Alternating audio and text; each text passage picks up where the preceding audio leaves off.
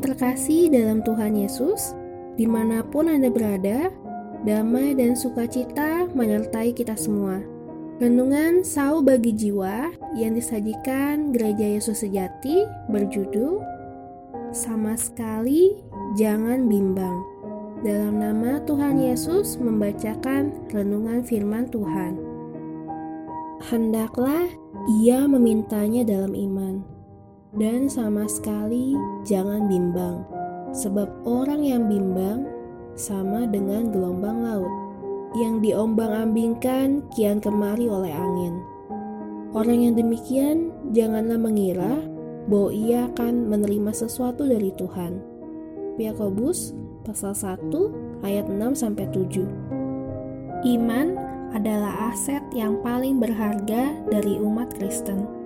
Agama Kristen sangat menekankan pentingnya iman. Bagi banyak orang, kepercayaan mungkin seperti sebuah bentuk transaksi. Mereka akan mempersembahkan materi dan harta kepada dewa-dewa untuk mendapatkan imbalan kesejahteraan. Namun, Allah yang benar adalah roh, dan barang siapa menyembahnya, haruslah menyembahnya dalam roh dan kebenaran, dengan iman percaya kepadanya, dan dengan demikian Allah memberkatinya. Raja Salomo pernah berkata, "Tetapi siapa yang mampu mendirikan suatu rumah bagi dia, sedangkan langit, bahkan langit yang mengatasi segala langit pun tidak dapat memuat dia. Dan siapakah aku ini, sehingga aku hendak mendirikan suatu rumah bagi dia, kecuali sebagai tempat untuk membakar korban di hadapannya?"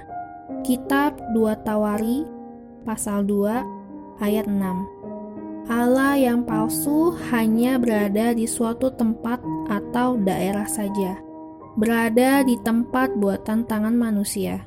Tetapi Allah yang benar menciptakan alam semesta dan segala isinya.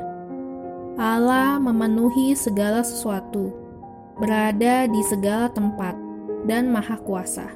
Bahkan langit yang mengatasi segala langit tidak dapat memuat dia.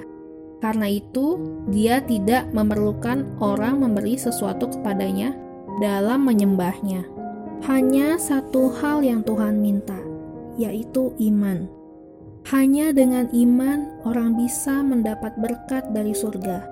Berdoa saja tidak akan mendatangkan berkat dari Allah, melainkan doa yang penuh iman yang sama sekali tidak bimbang akan mendatangkan kasih karunia dari atas.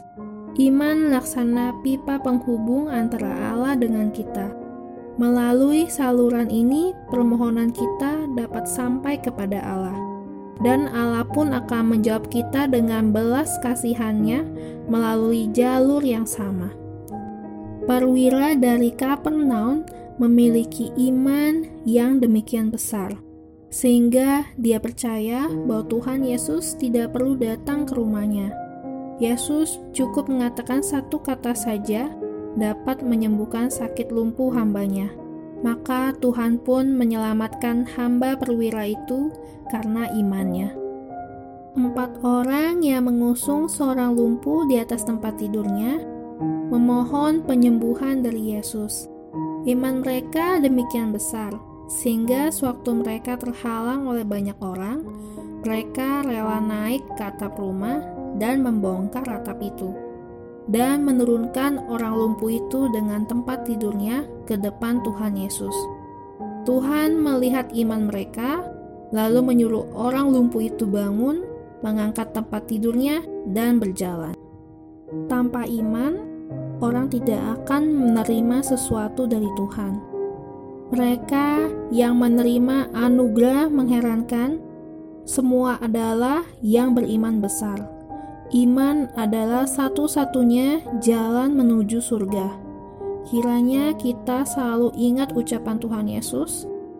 Katamu, jika engkau dapat, tidak ada yang mustahil bagi orang yang percaya.